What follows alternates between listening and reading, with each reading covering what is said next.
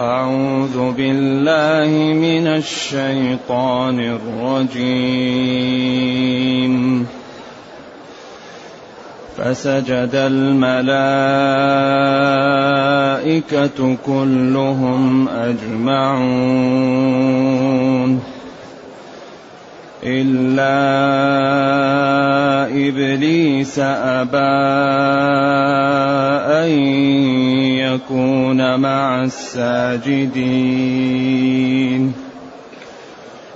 قال يا إبليس ما لك ألا تكون مع الساجدين. قال لم أكن لأسجد لبشر خلقته من صلصال من حمأ من صلصال من حمأ مسنون. قال فاخرج منها فإنك رجيم. وان عليك اللعنه إلى يوم الدين قال رب فانظرني إلى يوم يبعثون قال فانك من المنظرين إلى يوم الوقت المعلوم. قال رب بما أغويتني لأزينن لهم لأزينن لهم في الأرض ولأغوينهم. ولأغوينهم أجمعين. إلا عبادك منهم المخلصين. قال هذا صراط علي مستقيم. إن عبادي ليس لك عليهم سلطان إن عبادي ليس لك عليهم سلطان إلا من اتبعك من الغاوين وإن جهنم لموعدهم أجمعين لها سبعة أبواب لها سبعة أبواب لكل باب منهم جزء مقسوم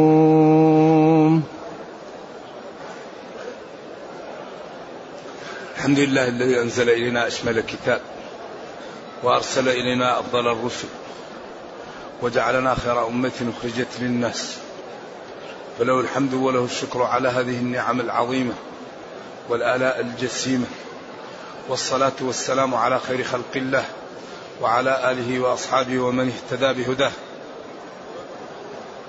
ما بعد فإن الله تعالى يبين يعني خطورة إبليس وموقفه من ربه وأنه عياذا بالله عصى ربه فهلك. نعم. وأن الملائكة يعني امتثلت أمر ربها فنجت. وهذا يعتبر به من كان له قلب أو ألقى السمع. فهو شيء هذا اعتبار لمن يهديها الله ويريد أن يعتبر. فإن هذا فيه العبرة. أول الآيات. فسجد الملائكة كلهم أجمعون.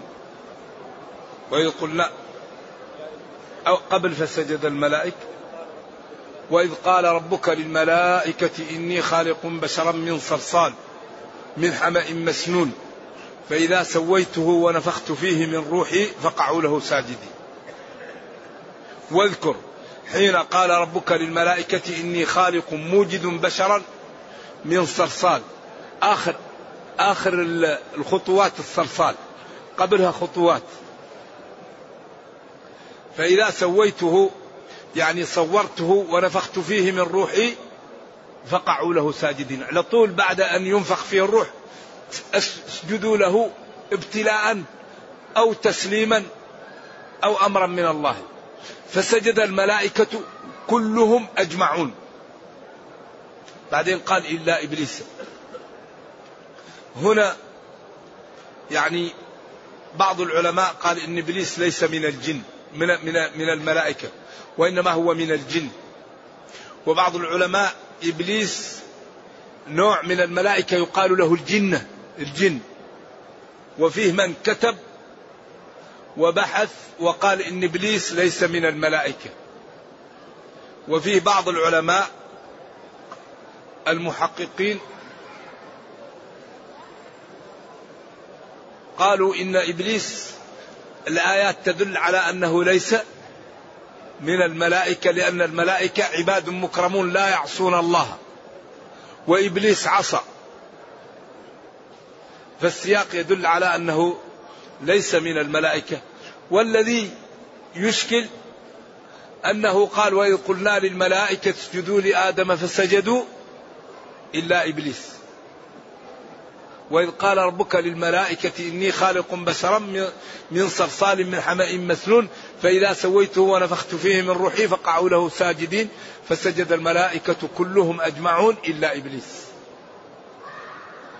إذا كان من غير الملائكة فهذا الاستثناء يسمى منقطع وهو الذي يقدر قبله لكن تقول جاء الرجال إلا هندا هند ليست من الرجال لكن هند لم تأتي.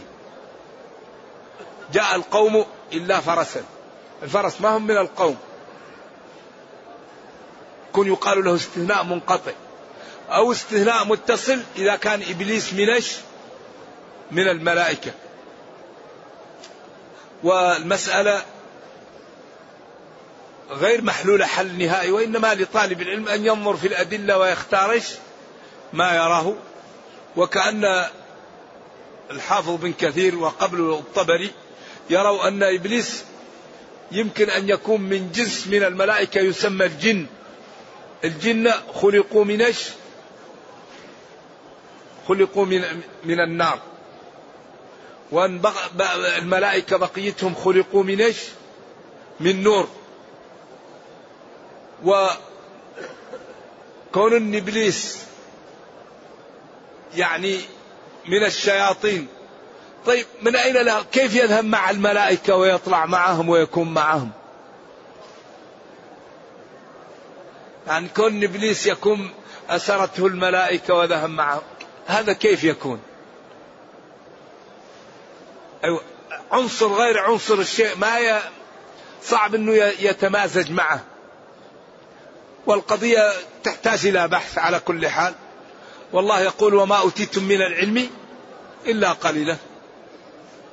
ولا أعرف شيء ثابت في هذا. يرفع الخلاف. إلا أن الملائكة أصلهم إيش؟ العصمة. عباد مكرمون لا يعصون الله ما أمرهم وألهموا التسبيح كما ألهمنا نحن النفس. نحن الآن نتنفس سواء كنا في النوم أو في اليقظة أو في الرضا أو في الغضب هم يستغفرون ألهموا الاستغفار كما ألهمنا نحن النفس.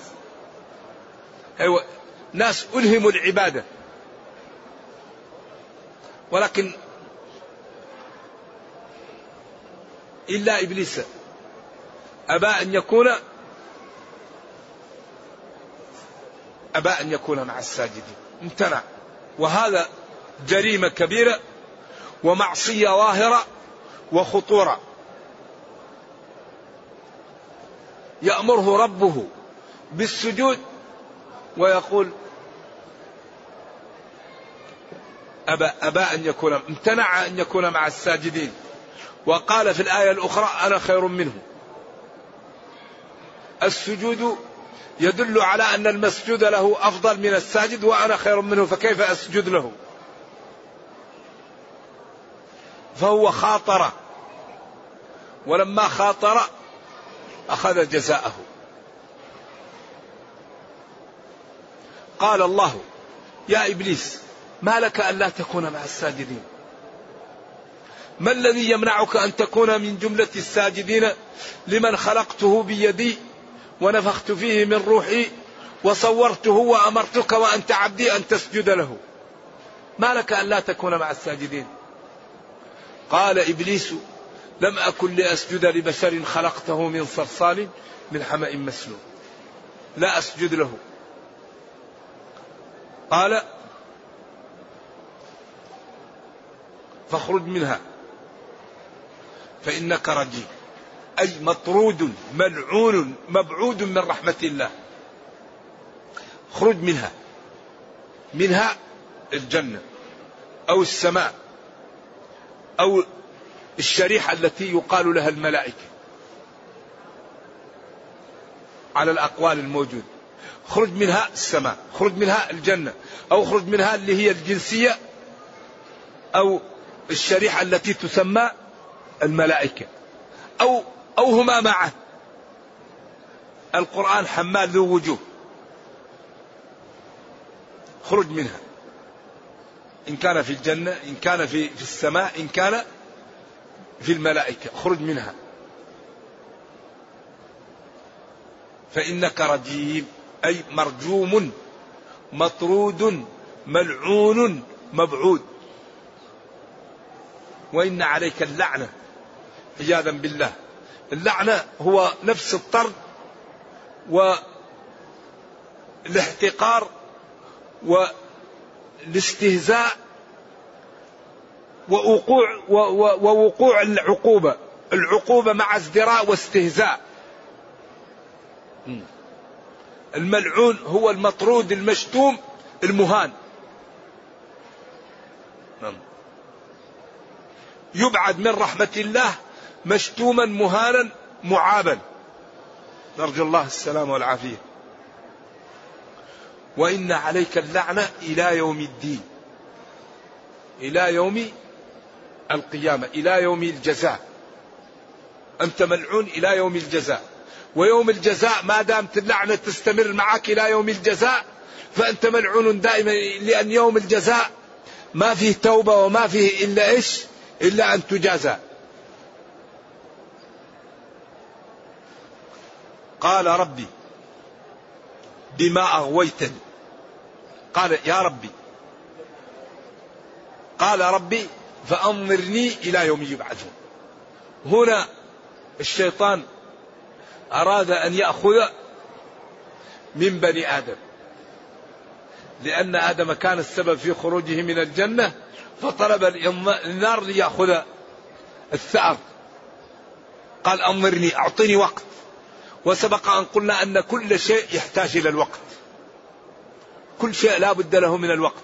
فهو طلب الوقت ليوقع ببني آدم. قال أنظرني إلى يوم يبعثون. إلى يوم يبعثون عشان ما يموت لأنه يوم البعث ما فيه موت. قال ربي أنظرني إلى يوم يبعثون. إلى اليوم الذي يكون فيه البعث. قال له لا إنك من المنظرين إلى يوم الوقت المعلوم. أنت تنظر إلى الوقت الذي تأتي فيه آجال الخليقة فأنت من جملة المخلوقات تموت. تنظر إلى أن ينتهي. يعني يأتي وقت الموت فلا أنت تموت لا. لا بد أن تموت. قال إنك من المنظرين إلى يوم الوقت المعلوم. قال ربي بما أغويتني.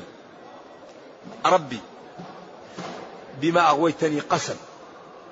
أي فبإغوائك لي فبإغوائك لي وأقسم بإغوائك وإضلالك لي لا أفعلن بهم ولا أفعلن بهم. لأزينن لهم في الأرض ولأغوينهم أجمعين أضلهم أجمعين. ولذلك أكبر ما يعوق الإنسان عن الطريق إلى الله أربعة أمور. هذه إذا سلم منها العبد يدخل الجنة بإذن الله. وهذه الأمور هي عقبات في طريق سير الإنسان إلى الآخرة في حياته إلى إلى أن يكون من أهل الجنة. وأخطر واحد ما هو؟ إبليس. ولذلك ربنا بين لنا ووضح لنا وحذرنا منه وجعل العلاج منه الالتجاء إلى الله والاستعاذة به منه. لأنه لا علاج لإبليس إلا أن نلتجئ إلى الله.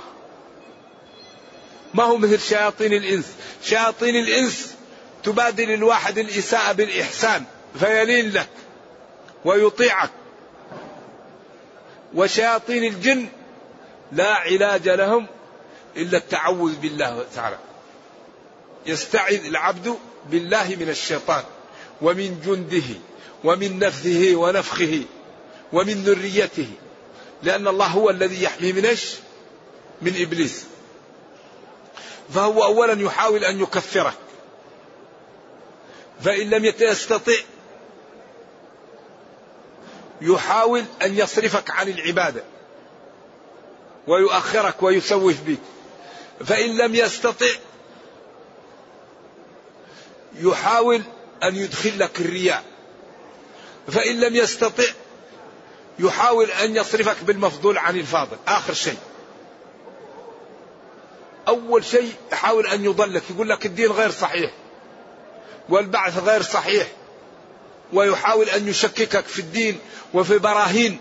الإيمان التي تجعل القلب قوي. والإنسان يتنشط للعبادة والطاعة ويخاف من المعاصي. يأتيك بالشبه. حتى يضعف عندك الدين.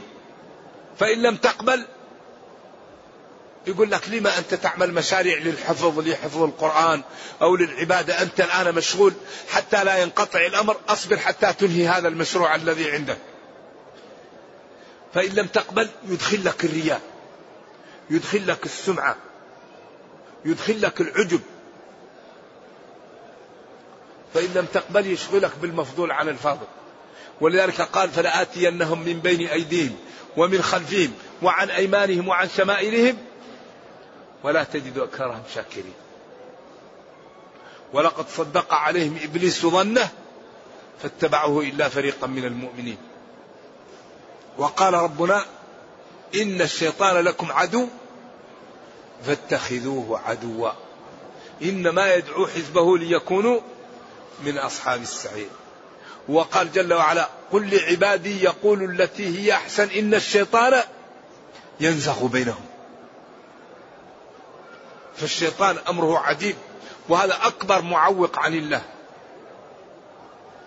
وقد أخبرنا الله في السورة الماضية سورة إبراهيم أن المفسرين قالوا إنه يوضع له منبر في النار ويخطب خطبته المشهورة.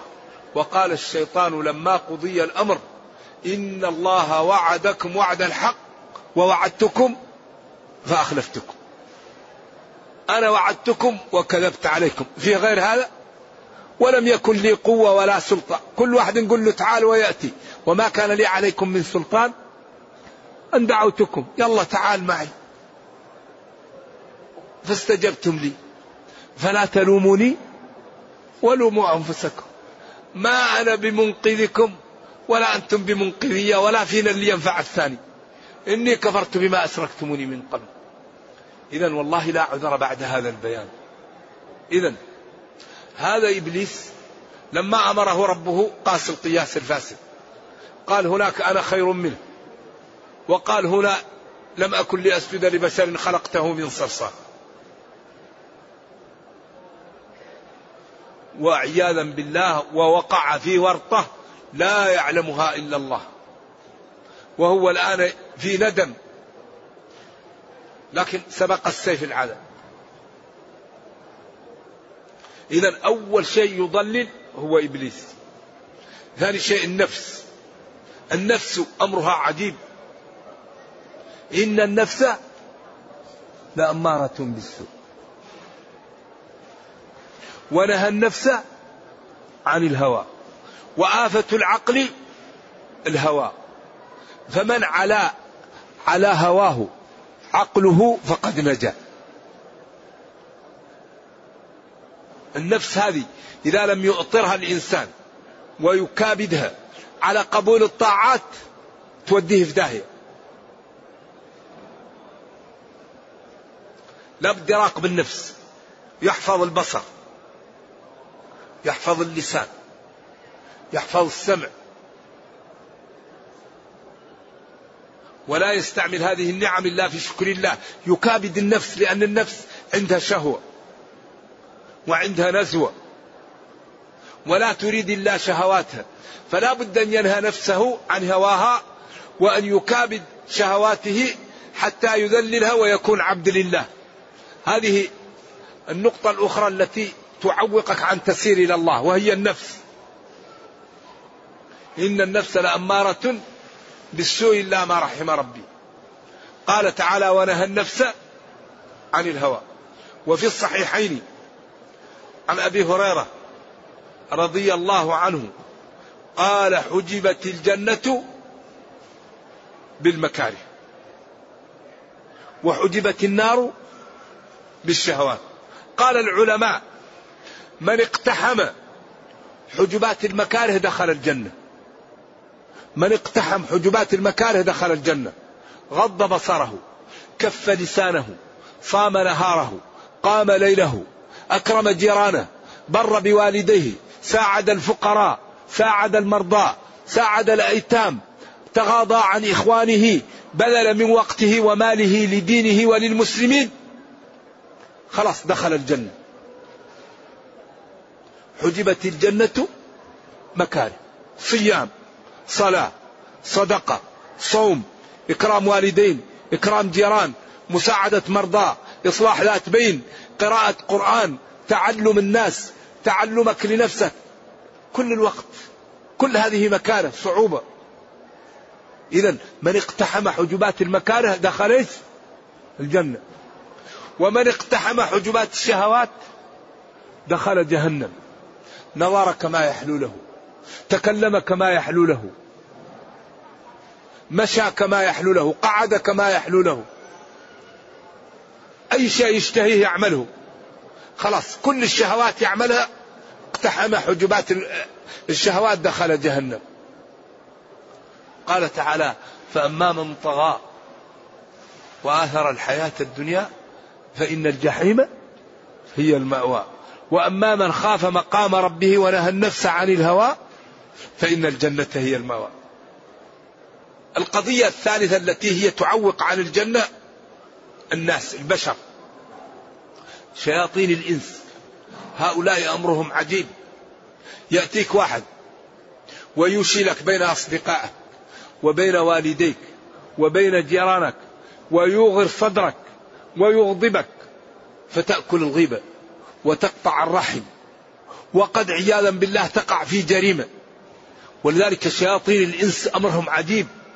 يأتيك شياطين إنس يوشي لك بصديق يوشي لك بجار يوشي لك بوالديك بأولادك ويجعل بينك وبين أقربائك المشاكل فتقطع الرحم وتقع في الغيبة وقد تقع في, في أكبر من هذا. إذا الإنسان يحذر الناس ولا يصاحب من الناس إلا من يرتفع بك أو ترتفع به. الناس لا تصحب إلا من إذا صحبته رفعك. وزادك عقلا وزادك دينا واستفدت منه لدينك ودنياك أو من إذا صحبك رفعته فازداد عقلا أو دينا. أما الذي لا تستفيد منه ولا يستفيد منك فلا تصحبه. والناس كالحجارة. لا يصحب الإنسان إلا من يستفيد منه أو يستفيد. أما الآخرين من حسن إسلام المرء تركه ما لا يعنيه. المسألة الرابعة هي الدنيا. الدنيا هذه معوقة في طريق الإنسان إلى الله. الدنيا مشكلة. إذا امتلأ قلب المسلم من الدنيا أول ما يعمل يرابي. يدخل في الربا. يدخل في النجش يدخل في الغشش يدخل في السرقة يدخل في الخلسة يدخل في ظلم الأيتام يدخل في ظلم الضعاف. لأن القلب امتلأ من إيش؟ من الدنيا فلا يرى إلا الدنيا. ولذلك إذا علم العبد أنه لا يخلو من أن يكون مكنزا أو مستهلكا. الإنسان إما مكنز أو مستهلك. فالمكنز لا يكفيه ماله للأرض والمستهلك لا يكفيه ماله للأرض إذا الغناء عن الشيء لا به وأسعد الناس من أعطاه الله وش الكفاف. لأن أكثر من يتأخر عن الجنة من؟ أصحاب الجدة أصحاب الغنى. هذا إذا كانوا طيبين يتأخروا عن الجنة. أما اللي ما عنده شيء على طول يدخل الجنة ما عنده شيء. لذلك الإنسان إذا كان مسافر وما عنده عفش يمشي بسرعة. لكن إذا كان مسافر ومحمد وكل محل حاط فيه عفش هنا وعفش هنا ومحزم هنا كل شوي ما يقدر يمشي لأن العفش هذا يعوقه. كذلك الإنسان إذا كان في الدنيا عنده أموال هذه تعوقه. ليس هذا يعني تزهيد في المال المال الصالح للرجل الصالح ما فيه مثله. لكن المال مشكلة. لأن أولا أين المال الحلال؟ ثاني شيء المال الحلال إذا كان عندك حلال تنفقه أو أو يبقى عليك آثامه. في في في مشاكل في المال. لذلك الإنسان يحاول أن لا يكون المال في قلبه. ولا حسد إلا في اثنتين. إنسان أعطاه الله مالا وسلطه على هلكته. هذا عجيب لكن من يفعل هذا؟ ولذا ينبغي أن نحذر من المال. ونعلم أن هناك مطمئنات من الله. لن يموت أحدنا حتى يستكمل أجله ورزقه. لن تموت نفس حتى تستوفي تستكمل رزقها وأجلها. فاتقوا الله وأجملوا في الطلب. اتقوا الله وأجملوا في الطلب. رزقك يبحث عنك أكثر مما تبحث عنه. لكن الإنسان يقوم بالأسباب ولا يجعل المال في قلبه. لأنه إذا كان في قلبك ما يخليك تجد الخشوع. ما يخليك تجد راحة. المسلم ما يكون حب المال في قلبه يكون فيه حبش حب الدين حب الجنة حب الصالحين. يكون في قلبه أن يكون عالما أن يكون تقيا. أما المال يكون في يديك ما يكون في قلبك. والمال فائدته ما, ما يعمل به. ذلك نبينا صلى الله عليه وسلم راودته الجبال أن تكون له ذهب قال لا. ولما رآه عمر بكى قال له يا عمر أما ترضى أن تكون لهم وتكون لنا الآخرة؟ رآه نايم على حصير وأثر في جسمه فبكى عمر. قال له يا عمر أما ترضى أن تكون لهم الدنيا ولنا الجنة؟ قل متاع الدنيا قليل. لذلك هذه الدنيا مطية الآخرة.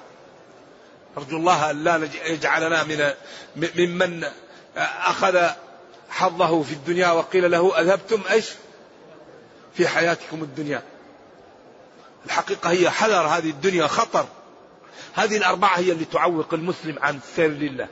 الشيطان والنفس والناس والمال. وإذا تأملت الآن أي قضية تكون مشكلة لا تكون إلا في هذه الأربعة. قضية بين الإخوان بين الأصدقاء بين الجيران بين الأمم بين العالم. لا بد أن تكون قضية إما مال أو إيش؟ أو جاه أو أمور هذه التي ولذا ينبغي للإنسان أن تكون همته عالية. الدنيا المقصود منها تبلغ الإنسان. نهار قيام غرور سهو وغفلة وليلك نوم والردى لك لازم وتشغل فيما سوف تكره غبه. كذلك في الدنيا تعيش البهائم. مسلم الحقيقة ينبغي أن يجتهد حتى ينجو بنفسه ويترك له بصمات لدينه ولأمته قبل أن يخرج من هذه الدنيا. إذا يقول تعالى قال ربي بما أغويتني ربي يا ربي بإغوائك لي قسم لأزينن لهم في الأرض ولأغوينهم أجمعين. ربي بسبب هذا هذا إبليس قليل أدب أسلوب ينبع منه قلة الأدب وقلة الحياة. ربي بإغوائك لي قسم وبإضلالك لي وبما فعلت بي وكان ذلك بسببهم إيش؟ لأزينن لهم في الأرض أزينن لهم الدنيا أزين لهم المعاصي أزين لهم الشهوات أزين لهم الخرافات. نجعل الذي في قلبه مرض نجعل القلوب مليئة بالمرض. الشهوة. المعصية الشبهة. نكسلهم عن الطاعة. نحبب إليهم الدنيا نحبب إليهم العاجل. نزهدهم في الآجل.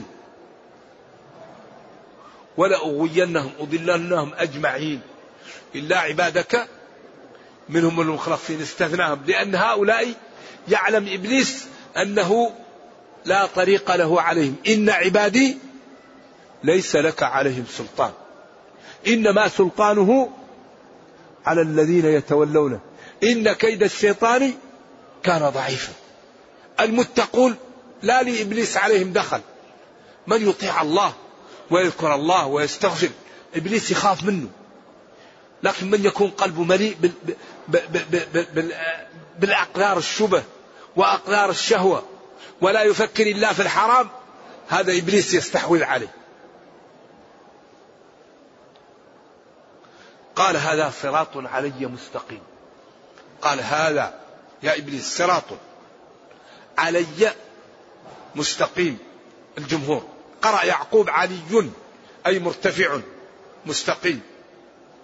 هذا طريقي التي شرعتها لخلقي. واضح لا لبس فيه. فمن سلك طريق النجاة نجا. وأعز في دنياه وأخراه ومن سلك طريق العطب وقع في الهلكة وندم حيث لا ينفع الندم وندم حيث لا ينفع الندم. هذا صراط علي مستقيم. إذا هل بعد هذا عذر؟ هذا طريق. يعني هذه طريق الجنة. الذين آمنوا وعملوا الصالحات. هذه طريق أهل النار. والذين كسبوا السيئات جزاء سيئة بمثلها وترقهم ذلة. ما لهم من الله من عاصم كأنما أغشيت وجوههم قطعا من الليل مظلما. أولئك أصحاب النار هم فيها خالدون. الخاسرون الذين خسروا أنفسهم وأهليهم يوم القيامة ألا ذلك هو الخسران المبين. لهم من فوقهم ظلل من النار ومن تحتهم ظلل. ذلك يخوف الله بعباده. يا عبادي فاتقون. بعدين قال والذين اجتنبوا الطاغوت أن يعبدوها وأنابوا إلى الله لهم البشرى. فبشر عبادي الذين يستمعون القول فيتبعون أحسنه. أولئك الذين هداهم الله وأولئك هم أولو الألباب. إذا هذا صراط علي مستقيم. صراط علي. أن نبينه ونوضحه. مستقيم لا اعوجاج فيه. من سلكه نجا ومن انحرف عنه هلك. بعدين قال إن عبادي إن توكيد عبادي الذين اصطفوني واتبعوني وأطاعوني ليس لك عليهم سلطان ليس لك عليهم قوة وليس عليك لك عليهم هيمنة ولا تستطيع أن تغيرهم إلا من اتبعك من الغاوين. لكن من اتبعك من الغاوين الفاسدين الهالكين الكافرين الضالين هؤلاء هم الذين تفعل بهم ما تفعل. وإن وإن جهنم عياذا بالله النار لموعدهم لمكان وعدهم أجمعين. لها سبعة أبواب. أبواب جهنم سبعة. لكل باب منهم جزء مقصود. لكل مكان من النار ولكل جهة منها ناس مكتوب أسماءهم عليها يدخلون فيها. لكل باب منهم. إذا ما الحل؟ ما؟ نحن الحل نبادر بالتوبة. نبادر بالتوبة. ونسدد ونقارب. وما نستطيع أن نفعله من الطاعات لا نقصر فيه. وما لا نستطيع لا يكلف الله نفسا إلا وسعها. ونعلم أنه لا بد أن نكابد هذا الدين كما نكابد الأموال والأولاد. ما في قلوبنا من المحبة للمال والولد ينبغي أن يكون في قلوبنا أكثر منه أو في قلوبنا مثله للإيمان والإسلام ومحبة الجنة ومحبة الاستقامة ومحبة أن يرضى عنا نبينا صلى الله عليه وسلم وأن نكون معه في الجنة. إنما أموالكم وأولادكم فتنة فتنة. والله عنده أجر عظيم. إن من أزواجكم وأولادكم عدوا لكم. فاحذروهم. أموالنا وأولادنا وأزواجنا هذا مشكل. فينبغي لكل واحد منا أن يجتهد. يكرم أولاده ويكرم أزواجه ويكرم جيرانه. ولكن يكون في الدين لا. في الدين الذي يريد أن يجعلني عاصي نقول له لا بملء فيه. نحن عبيد الذي يكون عبد الله الله يعز في الدنيا ويرحمه في الأخرى. لأن عباد الله ليس للشيطان عليهم سبيل ومن أرادهم بالأذية الله يدافع عنهم. إن الله يدافع عن الذين آمنوا. إن الله يدافع يدافع مرة بعد مرة عن الذين آمنوا. فلنكن ممن يدافع عنه الله. فلنكن ممن ينصره الله. فلنكن من أهل الجنة. نجتهد ونسدد ونقارب. ونكرم خلق الله. الطيب نكرمه لأنه طيب والبطال نكرمه لإزالة البطالة عنه. فنكرم جميع الخلق. لأن الطيب نكرمه لأنه طيب والبطال نكرمه حتى نزيل البطالة عنه. فطالما استعبد الإنسان إحسانه. نرجو الله جل وعلا أن يرينا الحق حقا ويرزقنا اتباعه وأن يرينا الباطل باطلا ويرزقنا اجتنابه وأن لا يجعل الأمر ملتبسا علينا فنضل. اللهم ربنا أتنا في الدنيا حسنة وفي الآخرة حسنة وقنا عذاب النار. اللهم اختم بالسعادة آجالنا واقرم بالعافية غدونا وآصالنا واجعل إلى جنتك مصيرنا ومآلنا يا أرحم الراحمين. اللهم إنا نسألك السلامة من كل إثم والغنيمة من كل بر والفوز بالجنة والنجاة من النار. سبحان ربك رب العزة عما يصفون وسلام على المرسلين والحمد لله رب العالمين. والسلام عليكم ورحمة الله وبركاته. يقول هل الشافي من صفة ربنا جل وعلا؟ أشفي أنت الشافي. أشفي أنت الشافي. لا شفاء إلا شفاؤك. شفاء لا يغادر سقما.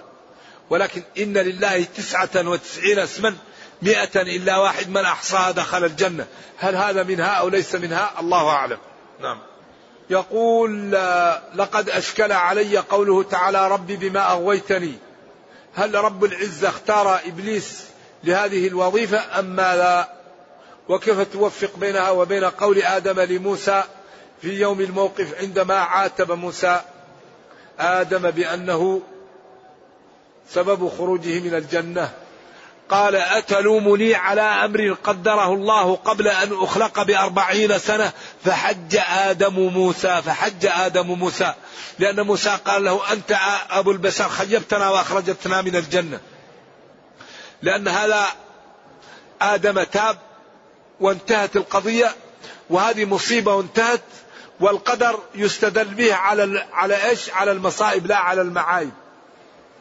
وإبليس أمره ربه بأن يسجد فامتنع من السجود فضل وكل شيء في الكون من الله.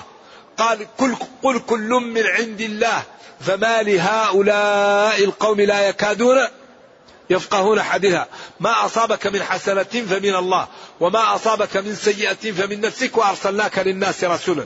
وقال قل كل من عند الله فما لهؤلاء القوم لا يكادون يفقهون حديثا وقد سبق أن قلنا ولله المثل الأعلى إن الزارع يزرع الشوك ليجعله زريبة على البستان ويزرع العنب والتمر ليؤكل.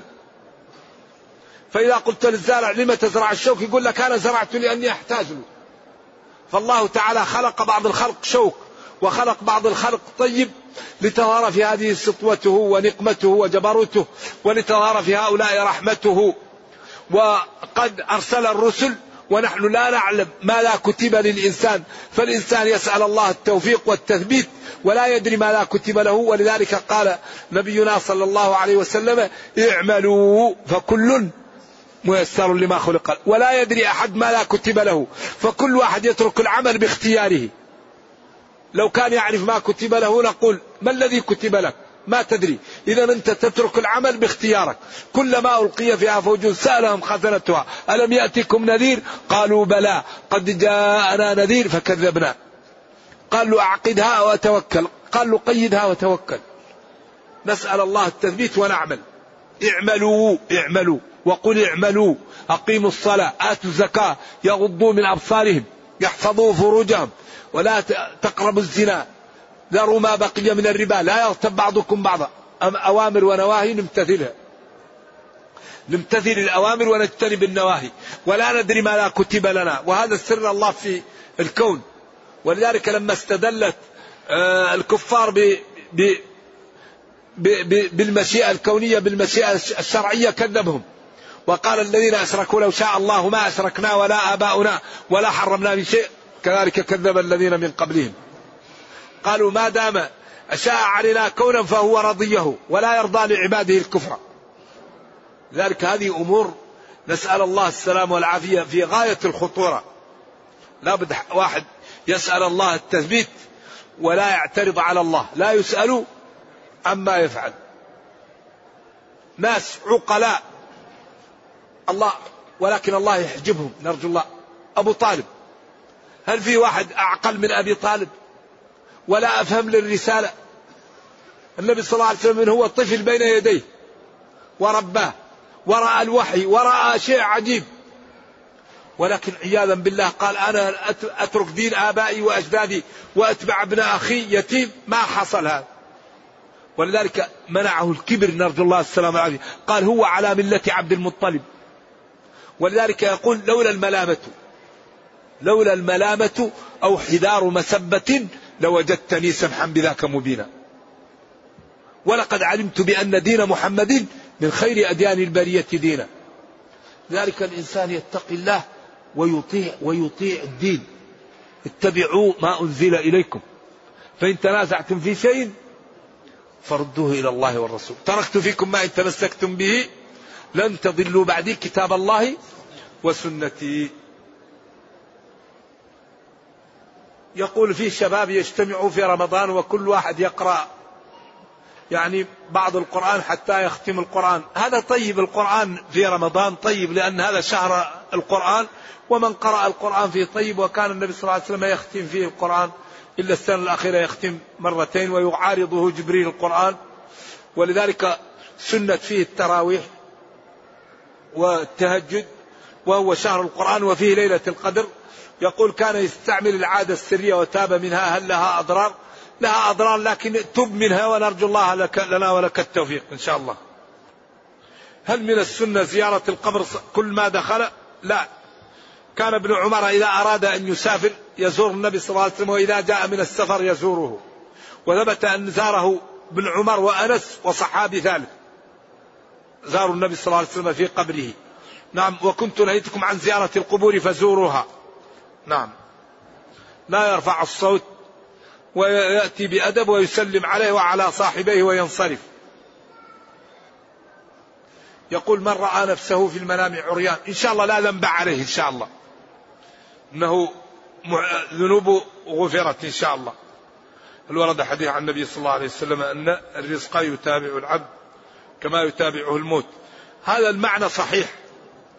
نعم. نكتفي